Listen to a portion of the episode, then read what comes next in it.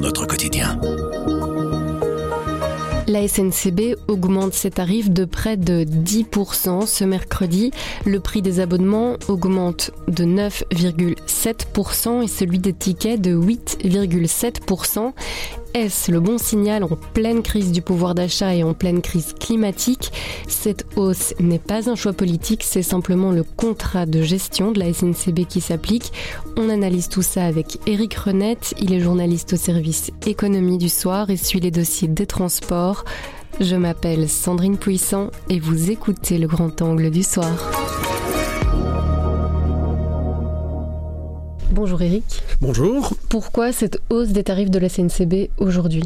Ben, Elle s'applique euh, le 1er février de chaque année. Celle-ci est particulièrement remarquable parce qu'elle est très importante, mais c'est chaque année, au 1er février, que la SNCB applique les nouveaux tarifs. Et chaque année, vers le mois de juin, la SNCB dit à partir du 1er février, voici les tarifs que nous allons appliquer. Augmentation tarifaire qu'elle doit soumettre d'ailleurs au gouvernement pour voir si ça respecte bien le mode de calcul. C'est un mode de calcul qui se base en partie sur l'inflation. C'est pour ça que cette fois-ci, la hausse des prix est très élevée en fait. Exactement. Donc c'est un mode de calcul qui date du dernier euh, contrat de gestion, qui prévoyait qu'on applique non seulement l'inflation, mais aussi quand la SNCB atteint un certain niveau dans la ponctualité, elle peut augmenter cette augmentation tarifaire de 1%. Quand les trains de la SNCB sont à l'heure, la SNCB peut augmenter ses tarifs de 1% de plus que, que le pourcentage de l'inflation. Voilà. Et donc c'est ce qui est arrivé cette fois-ci avec une inflation qui était déjà record et donc, on arrive à une augmentation record également. La SNCB n'avait pas le choix, il n'y avait pas d'alternative à cette hausse des prix. Quand elle s'est rendue compte qu'on allait arriver pour certains produits à une hausse de presque 10%, la SNCB, un peu avant juillet, a proposé au gouvernement, écoutez, ça va être trop en une seule fois. Nous, on vous propose d'appliquer une première partie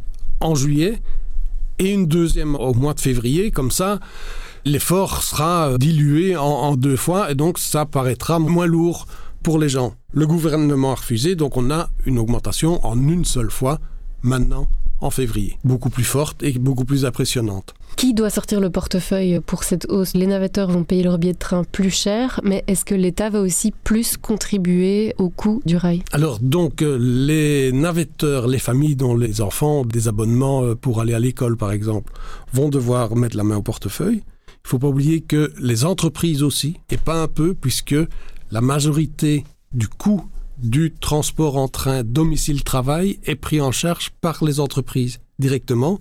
L'État, lui, quelque part, va engranger un petit peu plus parce que comme il y a une TVA sur les billets de train, cette TVA va euh, s'appliquer sur des montants plus élevés, donc ça va rapporter un petit peu, mais c'est assez marginal par rapport à l'ensemble de ce que la SNCB euh, coûte ou rapporte, ça dépend de la manière dont on regarde les choses. Pour clarifier, les personnes qui ont un abonnement, par exemple, jusque fin juin, un abonnement scolaire pour leur enfant, c'est lors du renouvellement de l'abonnement pour l'année prochaine que la hausse du tarif va s'appliquer. Ce n'est pas euh, dès ce 1er février. Tout à fait. Donc, très majoritairement, la manière dont ça va impacter les gens, ce n'est pas maintenant tout de suite. Ce sera en septembre quand on renouvelle une grande majorité des abonnements, que ce soit pour le, le, le scolaire ou le domicile travail. Leur abonnement, évidemment, reste tout à fait l'application et il ne demandera pas d'augmentation. Le ministre fédéral de la mobilité, Georges Gilles Quinet, a en tête une série de mesures pour faire baisser le prix du train. Vous pouvez nous expliquer? Le ministre de la mobilité, Georges Gilles Quinet, espère toujours, ça fait partie de ses revendications qui durent, qu'à la prochaine discussion sur la réforme fiscale, il arrive à diminuer le prix du billet ferroviaire, qu'on en retire la TVA, donc 6% en moins, sur base notamment d'une logique qui semble logique à tout le monde, mais pas, pas suffisamment, c'est que il n'y a pas de TVA qui s'applique sur les billets d'avion, par exemple. Et pourquoi est-ce qu'on ferait payer une TVA sur les billets de train et pas sur les billets d'avion? Le ministre veut qu'on diminue, ça ferait 6% en moins sur le billet, mais en attendant que ces discussions aient lieu, et à savoir si ça peut s'appliquer dès cette année, dès le 1er février, la SNCB applique, comme elle le doit, l'augmentation tarifaire. Quelles sont les chances que ces mesures voient réellement le jour? Dans une Belgique où la fiscalité est très compliquée euh, et où on planche sur des réformes fiscales à peu près tout le temps et, où elles aboutissent euh, rarement ou à, ou à petite échelle. Il faut, je crois, être raisonnable, mais euh, ça procède d'une certaine logique avec un gouvernement une époque qui disent oui, le ferroviaire, c'est une priorité dans, la diminution des émissions euh, polluantes et ainsi de suite. Cette hausse de prix, justement, est-ce que c'est le bon signal quand on sait qu'il y a une crise climatique et qu'on veut inciter les gens à prendre plus les transports en commun que leur voiture C'est peut-être la seule chose qui fasse vraiment l'unanimité, c'est que tout le monde est d'accord pour dire ce n'est pas du tout un bon signal, ce n'est pas du tout le bon moment. Mais voilà, le calcul s'applique comme ça.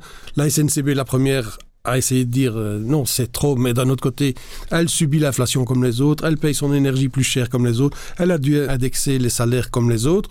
Le ministre de la Mobilité qui veut faire euh, du train un exemple euh, très vertueux, elle le premier à dire non, c'est vraiment pas un bon signal à faire, et l'ensemble du gouvernement reconnaît non, c'est pas vraiment ce qu'il faudrait faire, mais c'est ce qu'on doit faire jusqu'à preuve de faire mieux. Vous l'avez dit, le ministre fédéral de la mobilité, donc Georges Gilquinet, écolo, n'est pas très content de cette hausse des tarifs.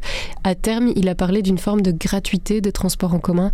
C'est ça la solution? Les différentes tentatives de gratuité des transports en commun n'ont pas toujours été payantes. Par contre, qu'on fasse des prix les plus bas possibles pour les transports en commun est quelque chose qui visiblement a une vertu supplémentaire pour engager quand même les gens. La gratuité en elle-même, on l'a vu à Celt, etc., ça permet d'augmenter à certains moments le nombre de fréquentations, mais pas de changer suffisamment la mentalité. donc, c'est mieux des prix attractifs. Un prix bas est en fait plus attractif qu'un transport en commun gratuit. C'est ce qui ressort de certaines études en tous les cas. Faites le train gratuit ou le bus gratuit demain, il y aura plein de gens dedans pendant combien de temps? C'est ça qu'il faut voir. Et n'oubliez pas que ce qui est gratuit pour le consommateur sera payé par le citoyen qui paye ses impôts. Hein. Enfin, je veux dire, ce n'est jamais gratuit. C'est de l'argent des gens qu'on utilise.